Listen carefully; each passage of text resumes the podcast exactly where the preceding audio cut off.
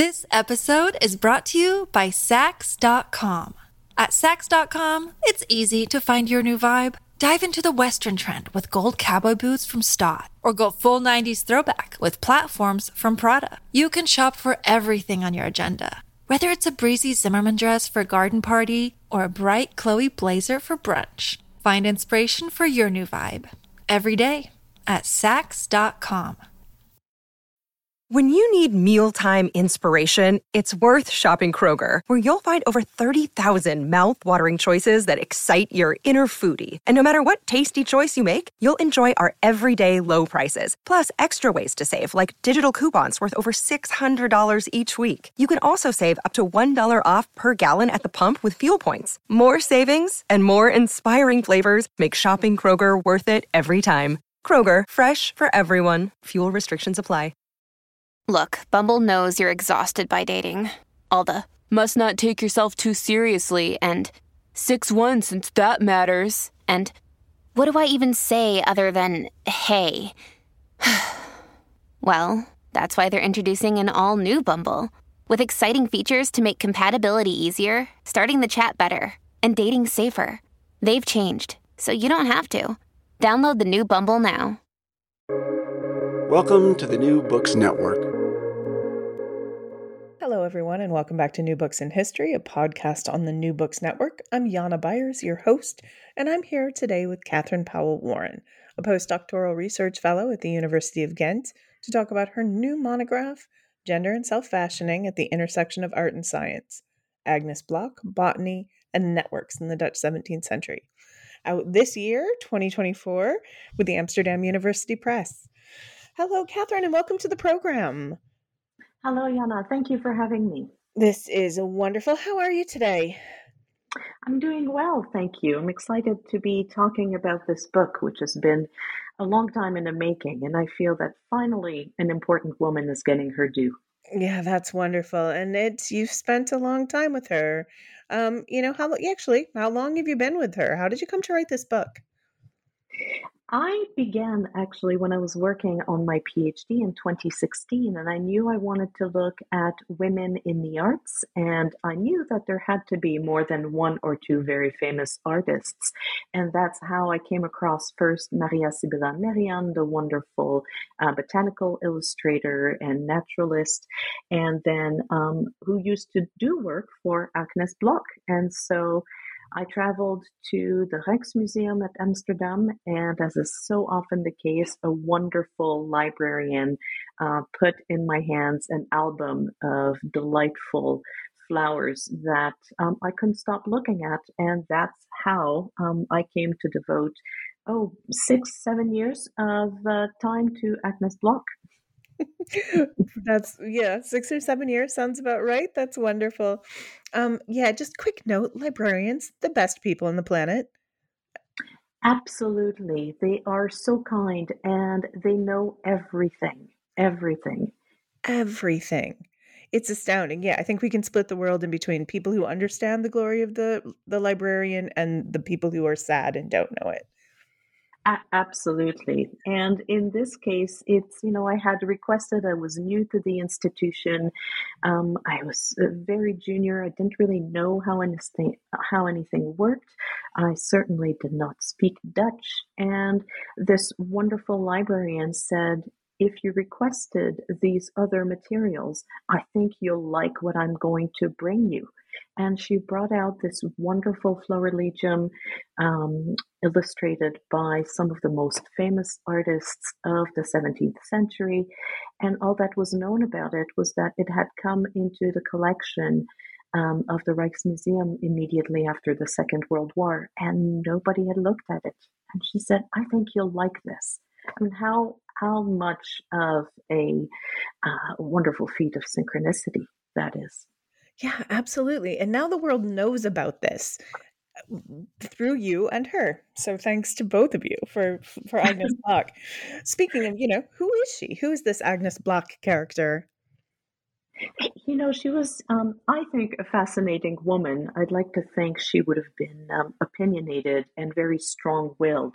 This is a woman who was born in 1629. She was a member of the Mennonite community in the northern Netherlands. Um, what we think of the Netherlands today, at the time, uh, the history is a little bit complicated there. But um, she came to live, she was orphaned at a young age. She came to live in Amsterdam with her aunt and uncle.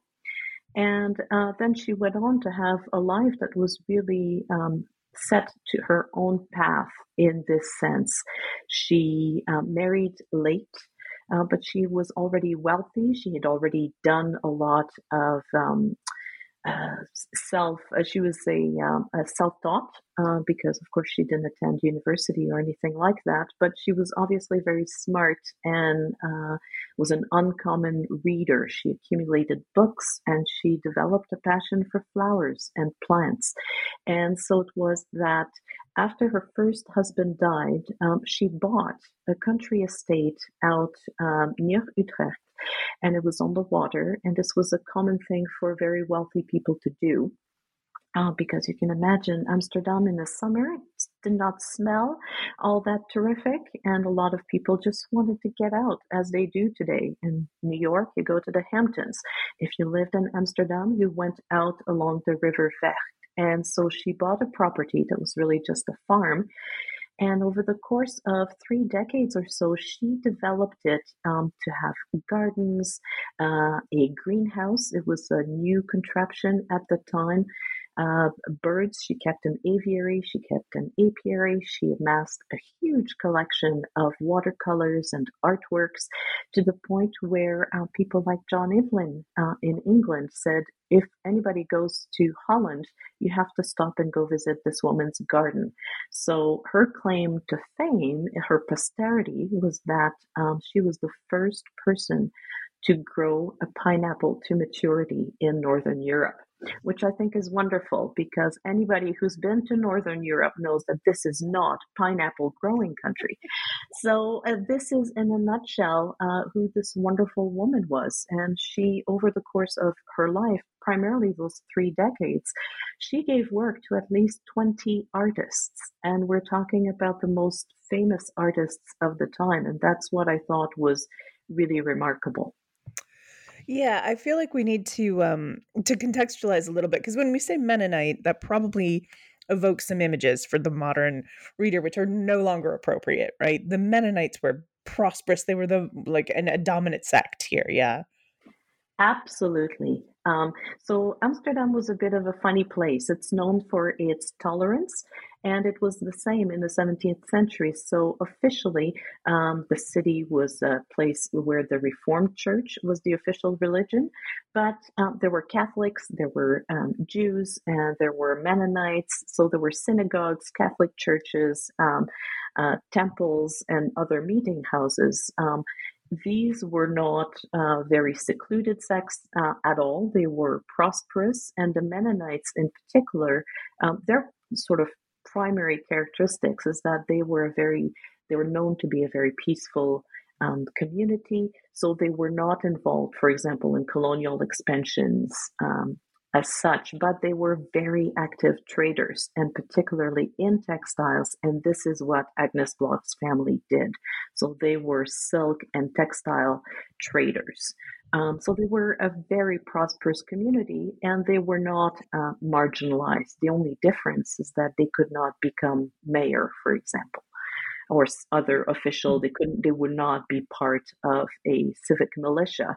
But otherwise, um, uh, there were no uh, real um, barriers or exclusions, but it was a very closely knit community. And I think that's where it matters a little bit because there were a lot of, there were a number of major families and there was a lot of intermarriage and they kept everything really closely related. Right. Yeah. And I mean, very few people are going to be the Burgermeister. Like that is the Burgermeister is not a, you know, that's a, that's, that does, that doesn't count out much. Um, no. Yeah. Absolutely. You know, is she's the niece by marriage of Joost van den Vondel of Vondelpark Park fame. Um, you know, she lived on the Herengracht, which is the Gold Coast of Chicago. So, you know, like she is one of the wealthiest and most connected women in in the city. Absolutely, um, yes. And I think what's also to provide context, so what's special about her is that uh, women did have limitations, and that's the the conclusion I come to in my book, which is absolutely there were limitations that existed due to gender. So, for example, uh, she was a passionate of botany, and she was self taught, and it she required a lot of technical and scientific skills to grow the rare plants that she did. But she could have not joined, for example, the faculty of the botanical garden, uh, which a lot of men, many of whom were less uh, perhaps uh, or no more educated than she was, were able to do. So she could not join the university. She could not join the Royal Society in London, which was really the most important scientific institution of the time.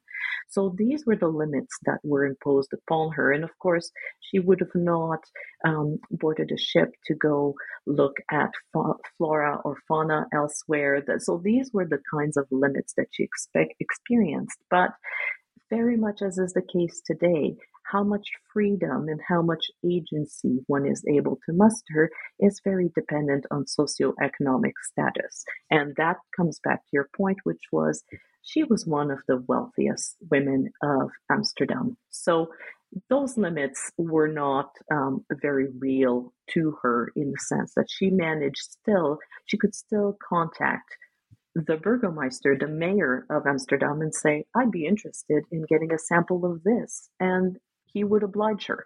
So uh, this was absolutely, um, she was able to make up for a lot of the disadvantages of her gender through wealth. Sure. You know, while we're here, though, let's talk for a minute about the position of women in the early modern world because a lot of people who aren't historians are going to think that basically women are chattel until I, the 70s, uh, you know, the 1970s, not the 1670s. Um, and that really is this this is a place that we're we're right now really changing our opinion on this. Like we as scholars are writing a new history you know um so yes. i'd like you to talk for a minute about like there is kind of the what you you cited the add women and stir idea of doing women's history you know so hey will you fill our audience in on what that means what i mean by that Yes, so it's um, you know if you have a collection of entirely male artists, for example, you have a gallery and they co- they have fifty artists and all of them are male. Um, you can add two or three famous female artists, hang their works on the walls, and say, "Ha, I have a diverse gallery." But you don't. you really don't because you've changed nothing. Um, so uh, what a lot of scholars are trying to do today is to go back to the beginning. And basically, the idea is if you continue to follow the same recipe, if you continue to follow the same methodologies, look for information in the same places, and adopt the same assumptions and sort of working hypotheses, not surprisingly, you're going to end up at the same place. So, uh, what scholars are finding, what I'm finding, is that women did have agency. Um, Agnes Block, for example, she was able to enter into a marriage contract in which she retained all the money that she brought into the marriage uh, upon death. So her money did not pass on to her husband's estate, she got to keep it. Um, and she got part of her husband's estate uh, when she her country house, which she named Vijverhof, which translates into pond court. So obviously there were many water features. Um, she had a, a wonderful provision in her will, which said, if I die first, my husband, her second husband, can continue to live there for two years provided that he pays rent and he pays for the upkeep. So this was hers. She was able to direct what she wanted. And there's a wonderful project at the University of Amsterdam called uh, The Freedom of the Streets. And they've been able, the researchers have been able to find that women did navigate around the streets of Amsterdam. They kept kiosks, of course. They were uh, famous traders, so they kept businesses, they helped, and they very much participated. Yeah. Again, it's not to say that their lives was as easy as those of men. They, you know, if they found the project is very interesting in that they found that women tended to stay closer to home. They tended not to be out in the evening, for example. So these are all um, clues about what it's like to be a woman. But I think it goes much further than the idea of the woman inside having no say at all and uh, just being there to raise children and make sure that meal is on the table at the appropriate time. Yeah, you know, and if we do, if what we consider history is upper echelons of government and military battles, then we're only going to find men and we're going to think that only men had power. Just if so. We think, if we think about history as a collection of people walking around and living their lives, how about that? We're going to find women who matter, right? And so, what you're doing here, as well as letting us know about Agnes, is really um, contributing to a broader understanding of early modern women in a way that hasn't been tainted by the Victorians. Uh, yes, and and I think another pitfall, um, particularly as early modernists, what we experience is that the archives are. You know, the archives are so deeply flawed. They're wonderful. There's nothing quite like an afternoon spent in the archives, but they're at the same time so deeply flawed because their origins was to keep track of governments and institutions. And so it, there's been a long line, I think, of historians who think if there's no document to prove it, then how can we know for sure? And I, I agree. There's, you know, there's a lot of inferences that have to be made. Um, the historian Saidiya Hartman calls that a form of scholarly empathy, which is if you keep on voicing the silences that have created the invisibility of women in the first place, you're not helping. So, in what I tried to do with Agnes Block is that we have only 11 letters, which is actually more than we have for most people, and they're to um, botanical expert in Italy, in Bologna. But in terms of her day to day life in Amsterdam and in the Netherlands, there's no record. But I proceeded, I thought if she was into botany, maybe the famous botanists of the time knew her and sure enough, I found her name mentioned in botanical treatises. And then I was able to find artworks that probably belonged to her. And that's how you can build a network and sort of instead of looking for Agnes Block in the archives, which does not yield a lot, um, if you start by looking at objects and other sort of trails of associations, I find um, there's really a lot to be discovered. This episode is brought to you by Saks.com. At Saks.com, it's easy to find your new vibe. Dive into the Western trend with gold cowboy boots from Staud, or go full 90s throwback with platforms from Prada. You can shop for everything on your agenda, whether it's a breezy Zimmermann dress for a garden party or a bright Chloe blazer for brunch. Find inspiration for your new vibe every day at Saks.com and uh, you know now it's a little now it's a little bit easier. Now you've made one more step to uh, being able to to find this uh, kind of uh, slightly occult uh, history of how women in the sciences in the dutch republic. So thanks for that. Um, you know why are there no art- you know why are there no great women artists? Well we haven't looked for them you know we it's partly we haven't looked for them, partly because, um, eh, you know, what is art? Uh, the fixation on panel paintings, for example. Um, it, her collection of art, and she was never really on the radar. And that's one of the things I find astonishing, is that this is a woman who commissioned and gave work to at least 20 artists um, over a period of 30 years or so, but she was never in the sort of collections of great patrons. And a big reason for that is because she collected watercolors mm. of natural history. And so, is that not art? Which, of course, it is. And just even looking at her collection of art, I discovered, uh, I learned more about several women artists. And once again, they're not in the guilds, they're not recognized because, you know, pictures of flowers in watercolor. But so that's, you know, that's one problem. Why have there been no great women artists? What is art? And at the same time, what does it mean to be the author of an artwork? Mm-hmm. These yeah. are all assumptions we've made. Mm-hmm. All right. So, hey, we talked about, you mentioned the Vijverhof quickly. Let's go back. What is this place? Tell me more about this place, the Pond Court. the Pond Court. Um, so this is an estate. Um, we've seen. We've been fortunate. There've been a lot of terrific um, period uh, shows on television. Um, Downton Abbey, for mm-hmm. example, uh, which is one with which most people are familiar.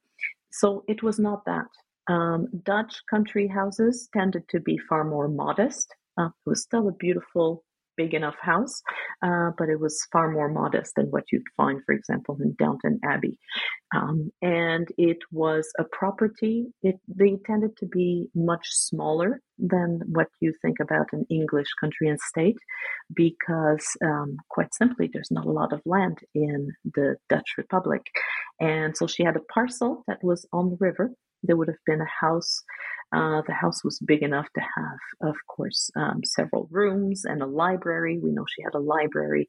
We know she had um, an, a kitchen with uh, access to a flower garden and a kitchen garden and the apiary, so her bees were kept near there. There would have been a um, an uh, aviary, which would be quite large because she kept a lot of exotic birds. So this would have been a place where a little bit like you find at a zoo today. Um, so there would have been a cage, and then there were also some birds that did not fly. So there was a place for people to gather and look on and see what the birds were, observe them. And uh, of course, artists would have been able to do the same thing. Then the biggest, the showpiece of the property would have been uh, that sort of orangery and greenhouse combination where she kept, she, we knew, we found, I found a catalog of the plants that were sold um, when she passed away in 1704. And, to, again, for listeners, it may sound odd, but plants, uh, they were rarities. The plants she collected, they were worth an enormous amount of money and um, wealthy and knowledgeable individuals at the time collected plants the way they collected porcelain and coins and medals. Um, so this was really a status collection in addition to being scientifically very interesting. And there were over a thousand um, specimens that were sold, um, some very rare. Her collection spanned um, South America, Africa, Indonesia, basically the Dutch colonial world. Um, so she had it all. That would have been the showpiece. Um, so this it would have been a pleasant estate uh, that is described in a poem, and where people would have been led on a tour, and the whole thing would have been um, just peaceful, pleasant by the water. Um, and uh, ending the tour would have ended probably uh, through the library. There would have been a room where she kept all of her collections because she also had um, books and medals and coins and arts and everything. You know, so you say don't think Downton Abbey, think something more, um, you know, more modest. But at the same time, this represents an amazing amount of wealth and power and holy mackerel, right? Like- Extraordinary. Um, and and I forgot to mention there would have probably been um, guest quarters on the estate, and I suspect that artists did come and go and spend time there mm-hmm. um, to capture that collection. Her collection was really she was asking for portraits of her flowers. I think is the best way to think about it, um, which is astonishing. And because of that, um, there would have been something of an artistic community that developed around the property, mm-hmm. Uh, which is fantastic. But yes, absolutely, there was a lot of money. An amazing amount of like just resources going into this. And then put her in context. Is this, does she stand out for this estate or are there going to be other places similar to this? She does stand out. Um, there were other places, uh, obviously, other women. There was a woman even uh, named Magdalena Poel who had an estate with also quite a collection, not far from where Agnes Block was. But what was special about her estate um, was not the size of the house or even the sort of accoutrements, the parterres and the sculptures, uh, but it was the quality of her botanical collection, which rivaled those of the botanical gardens in Amsterdam and in Leiden. And in fact, we know that she provided the botanical gardens with many specimens, so she would share with them and they would share with her. So that's so there are two things that stand out. The first one is just the sheer quality and quantity of her botanical collection. And the second is her collection of artworks and watercolor. There's no comparable collection by a private individual. Um, so the botanical garden commissioned something that was very rich, um, a collection of nine volumes of plants and flowers on parchment, but that was a commission by the city. And she had at least five to 600, I would imagine, uh, watercolors. Um, so her collection was really unrivaled, and that made her very special. Um, what does this tell us about like the Dutch and their ideas about themselves and what we're, you know, in this period we're going to come to call the Golden Age? Yes. Um, the golden age, such a, a tricky term, of mm-hmm. course. Um, uh, but for Agnes Block, fair enough, this was a golden period. Um, the Dutch were, in the 17th century, they were enormously successful. They had established primacy in trade. Uh, they were the masters of the seas. And so they were able to go everywhere. They had uh, very wealthy and productive colonies in um, Indonesia, the coast of India, the uh, Malabar, also at uh, in South Africa today. So uh, then um, last in South America, Brazil. Um, and uh, Suriname. So this was an extraordinarily wealthy country lots of trades. They were um, first in trade for grain, and and pretty much anybody who traded to Europe had to come through Amsterdam, so they collected a lot of duties and so on. But part of this wealth was to be displayed um, as the Garden of Eden, and the Dutch. Um, those who know the history of the Republic, um, fully one third of the land that is there was reclaimed from the sea. So they pumped the water out to make land. Um, so uh, when you land today in Amsterdam, you're actually some three meters below sea level. Uh, so that is part of what they thought as their dominion over nature. They saw themselves as a chosen people living in the Garden of Eden. They had dominion over nature, and there was no better way to demonstrate that and their just incredible um, power in trade and sovereignty as to have those botanical collections.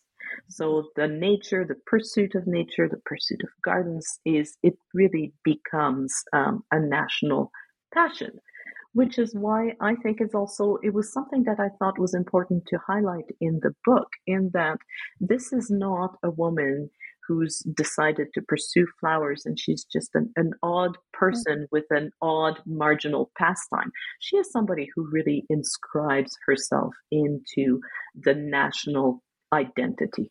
And, and indeed, she chooses for herself to represent, uh, to be represented as Flora Batava. So the Batava is the name uh, that the Dutch gave to themselves um, in memory of the ancient Batavians who just um, triumphed and she places herself as the goddess of flowers of the Dutch Republic.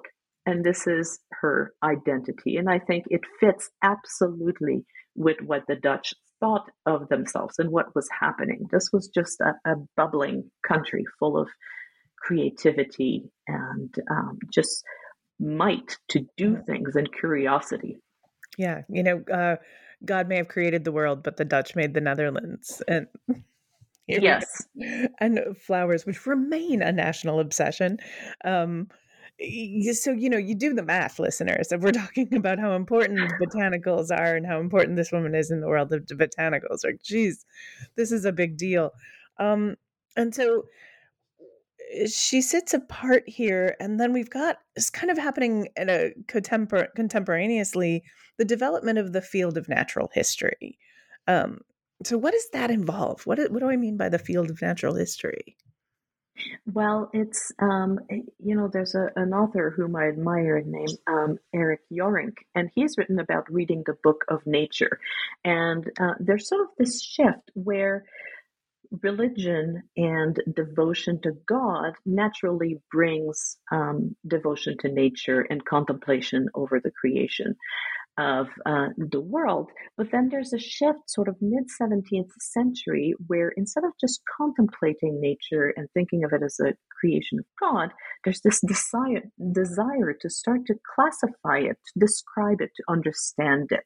So, uh, particularly with botany, which from the Middle Ages had been associated with women and apothecaries and remedy and that whole um, the healing, if you will, uh, part of, of the world and activity, the field of activity, all of a sudden it becomes more serious. Um, so it is institutionalized. That's when you start having, now in Italy, it begins earlier in the 16th century, uh, but the importance of botanical gardens, that happens throughout Europe, including in the Dutch Republic.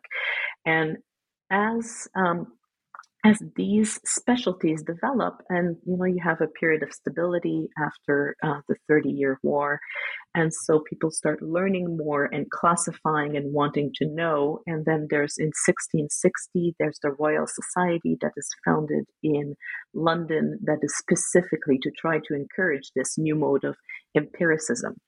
The impact is um, for women is that as this new science the fascination, of course, with um, exploration and colonial expansion comes at the expense of um, what was happening in the domestic world. So much science earlier would have happened in the kitchen, in the apothecary, which was associated with the home, but all of a sudden there are anatomical theaters, there are botanical gardens, and there are universities and places where people go to do that Latin becomes the lingua franca. Women don't have access uh, to formal education. And I'm speaking of Northern Europe. It was different in Italy, uh, but by and large, um, it's much more difficult to become fluent in Latin if you're a woman than if you are a man. You don't have access to university. Um, again, in the North, and so you're stuck and women become increasingly marginalized. So that's the, the development of early modern science um, uh, which is on the one hand it's it's wonderful because there's communication. You have reports from the 1660s where they talk about um, the experiments that are being carried out and what they're learning and what they're seeing. So there's that dissemination of knowledge, but it also becomes more exclusionary. Mm-hmm. And the quantification and the the you know codifying everything. We've got encyclopedias, we've got plates. Ephemera is cap- captured into images that are categorized and sent around. And yeah, that's great, but there's an as things become professionalized, right? We see women and a lot of my a lot of groups become um, they're excluded from the production of knowledge. Exactly. And it, you know, one fabulous example is that the scientists, for example, and, and I refer to the Royal Society because it was probably the most important um, international organization. A lot of people from the Dutch Republic belong to it. Um, so the Royal Society refers consistently to information they get from fishermen about several uh, species of fish or shells that they collect. They rely on indigenous people, they rely on knowledge they obtain from women and a number of other people, but not one of them could ever gain admission into the Royal Society. And indeed, there's no woman in the Royal Society until um, I think the date is 1954. It, it, something like that. So it's the middle of the 20th uh, century. So the, the knowledge is still recognized in a way, but it has to be legitimized by mm-hmm. somebody else. Right. Okay. Yeah, I get it. And then there's this fashioning process as well, where it's described and you get to somebody is in charge um, of determining what matters. I'm, you know, in case, let me, God forbid we have a talk without mentioning or in referencing Foucault somehow, but somebody gets to decide what is important here. Um, That's right. Yeah. And, and, but that process. What is important? what's important who's like and who who makes knowledge and what what is worth writing down what we learn what what matters um but you see this process as well, kind of in a on a similar frame with the idea of self fashioning. You know, this is what she's doing as well. Agnes is deciding what what's going to be left for posterity. What is the image she wants to make? What matters? And chapter four is dedicated. You dedicate it to uh, Block's self fashioning, and I kept thinking. I was thinking. I just kept thinking about this as like this little microcosm of what's happening everywhere else too. Right? She's just but her canvas is herself anyway, this is what I was thinking. Please tell me what you were thinking, which is actually kind of more the point with this interview. Sorry. No, I, I think you're absolutely right. What's interesting with self fashioning is that it's a reflection. The more, um, I, would like to think that the more aware um, Agnes Block, for example, becomes of what is happening around her. She, you know, um, there's uh, we would now call Poland. There's a Polish botanist who comes to visit her. There's an English botanist who comes to visit her. She sees people from all over the place. She interacts with people from all over the place. So the more aware she becomes of the world around her, the more aware she becomes or conscious she becomes of how she wants to be perceived. And I think that's a natural impulse.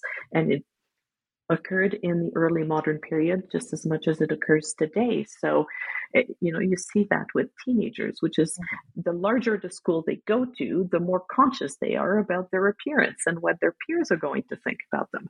So that's a little bit the same um, with Agnes Block. So as her world expands, she becomes very acutely aware of her place in it and what she wants that place to be. Now, um, uh, listeners, of course, being a mother was important. She was not a mother. She was a stepmother. She never had children of her own. She had many um, god nieces, godchildren. She had nieces, she had nephews, stepchildren, grandchildren. But that's not how she wanted to be remembered. Um, and to this day, a lot of people think of her as the pineapple lady because she made a point of having a portrait of her with two grandchildren and her husband, but the pineapple is there. Mm. And she has a medal. And, and when we say medal, um, listeners should understand this is about four inches in diameter. So this is not something you wear around your neck. Uh, it's a token you display. And if she has it designed and cast in bronze and silver, apparently there was a gold exemplar. And on the one side is her, a portrait of her like a Roman emperor and she's a wizened woman looking into the distance. And on the verso of the medal is her personal motto, which is um, art and science can succeed where nature just doesn't quite uh, reach, where nature falls short. There's Flora Batava, and there's the pineapple.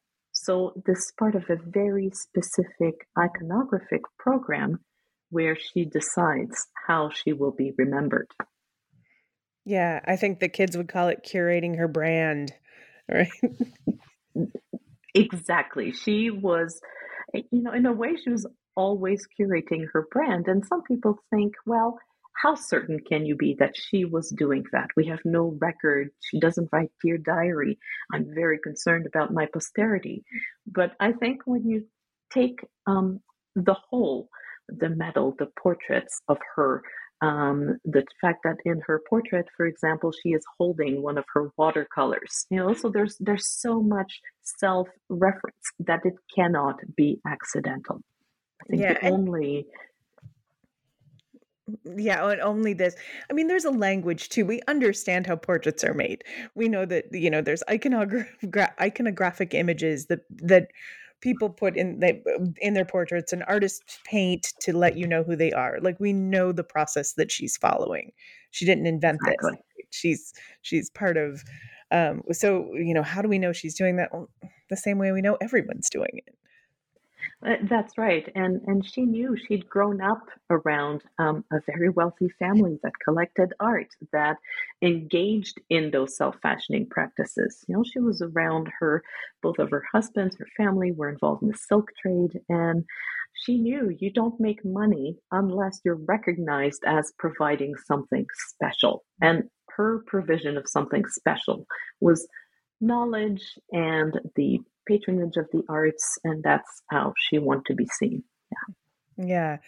And then another part of her self fashioning, of her kind of her legacy that she's leaving, is the Blumen book and her her her collections.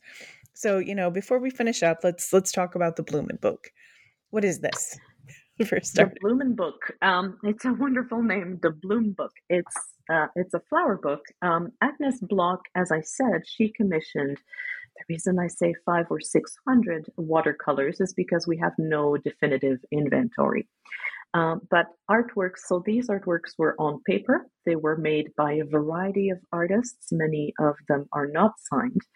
And um, what happened, I suspect, is once she felt um, near the 1690s that she had um, her collection, she had a good handle on what it is she wanted to accumulate, she had them bound. So these were individual sheets which eventually were bound into volumes. Only one of these volumes survives. And uh, that is the wonderful book that was presented to me in the Rijksmuseum, which we mentioned at the beginning.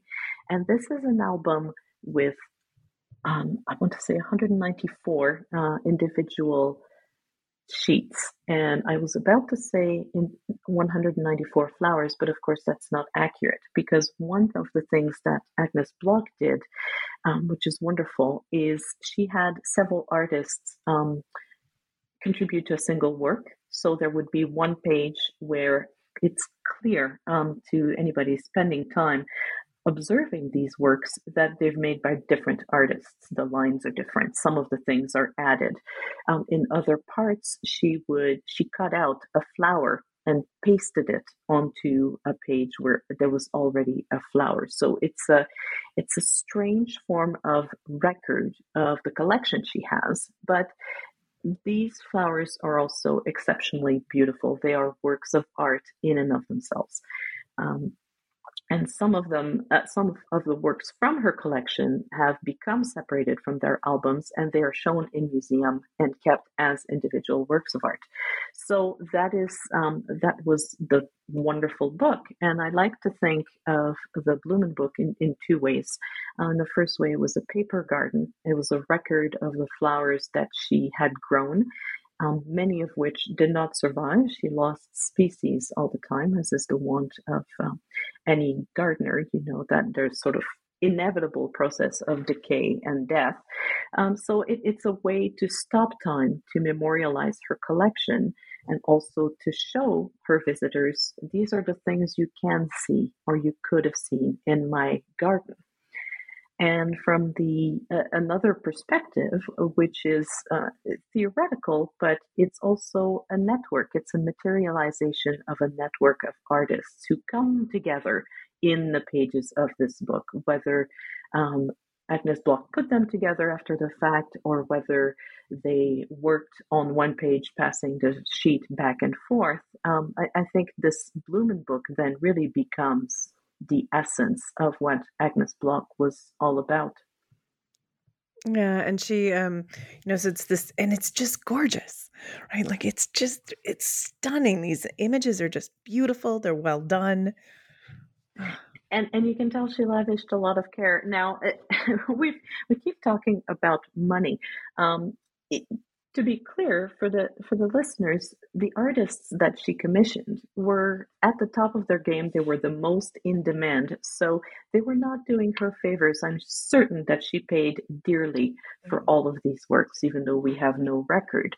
And they are beautiful. And she, um, and, and one of the things that led me to conclude that the album was uh, collected, collated after the fact is that she organized um, the flowers by species and by color. Now we're talking, um, this is pre Linnaeus, but so she'll have all of the irises together and she'll have all the blue and purple irises followed by white ones, followed by pink ones. And she does the same with every species and she has all of the vines together and all of her climbing plants. So eh, this is evidence of a person who didn't just commission and say, didn't send an artist to say, I want you to paint everything that's in my greenhouse, but she knew what she was requesting. And on several of these works, now not in the Blumen book, um, but many hundreds of her works have found themselves uh, in museums all around the world. And on some of them, we know that they came from her collection because she will make a note. This plant bloomed in July 1685. It was painted by um, you know, uh, Maria Moninckx and or Herman Saftleven. And uh, then she'll have a little note even of which botanical treatises she can you can refer to if you want more information. So it's a it's a living testament to what she did Mm-hmm. Yeah, and how uh, you know where she sits in the middle of this creation of knowledge as well and knowledge production. Um, you know, you, before Linnaeus, when that's it's still open for interpretation. We there's a contest, or it's contested anyway. Like how how you care how do you categorize these plants? How you know that's that's a thing she gets to do know, absolutely. There's no um, standard taxonomy and there's no uh, nomenclature uh, but so you can tell she she reads she informs herself and these notes sort of say i'm aware of what is going on I know what is happening. And um, that's so important. And the more we're exploring, a wonderful um, side effect of the recent focus of scholars on women artists and patrons is that there are now more and more people looking through their collections. And these, so many of these drawings are in private hands and they're popping up, or they're in museum collections and they've never been cataloged, and now they are. And um, I've been working with the Fitzwilliam Museum, uh, particularly Henrietta Ward, who's curator there, and we've set for ourselves a mission of trying to get an understanding of how large that collection was. And um, certainly, there's a partial inventory that used to say the standard figure was about 400 works, but it might have been easily doubled that, is what we're finding. And we're following her annotations. Wonderful. That's so cool. oh, that's really exciting. God, I, I want to. I've got about ten more tangents that I want to go on, but let's just let's call it. We've got a great, we've got a good talk here, and you really, I mean, we think we've really demonstrated the importance of gender self-fashioning and this network that she creates, and the importance of Agnes Block. So we're good. So I've just got one more question. What What are you doing now? What's next? This the sky's in your hands. This book, yay, covers. This this book is here. Um, I just completed a, a, monograph on Maria Sibylla Merian, um, which I'm very excited about. Uh, that'll be published by Lund Humphries. And I'm looking still at the women who worked for Agnes Block, and I'm looking, trying to understand what it meant to collaborate artistically if you're a woman um, at that time. So it's very exciting. Yeah, that's very exciting. That's going to be a lot of fun work. Congratulations on that. All right. Hey, thank you so much for talking to me today uh, and setting aside some time so we could have this chat. Um, and I have really enjoyed it. Thank you. Um, it was wonderful opportunity. Really enjoyed it. All right. And uh, yeah, we'll talk for the next one.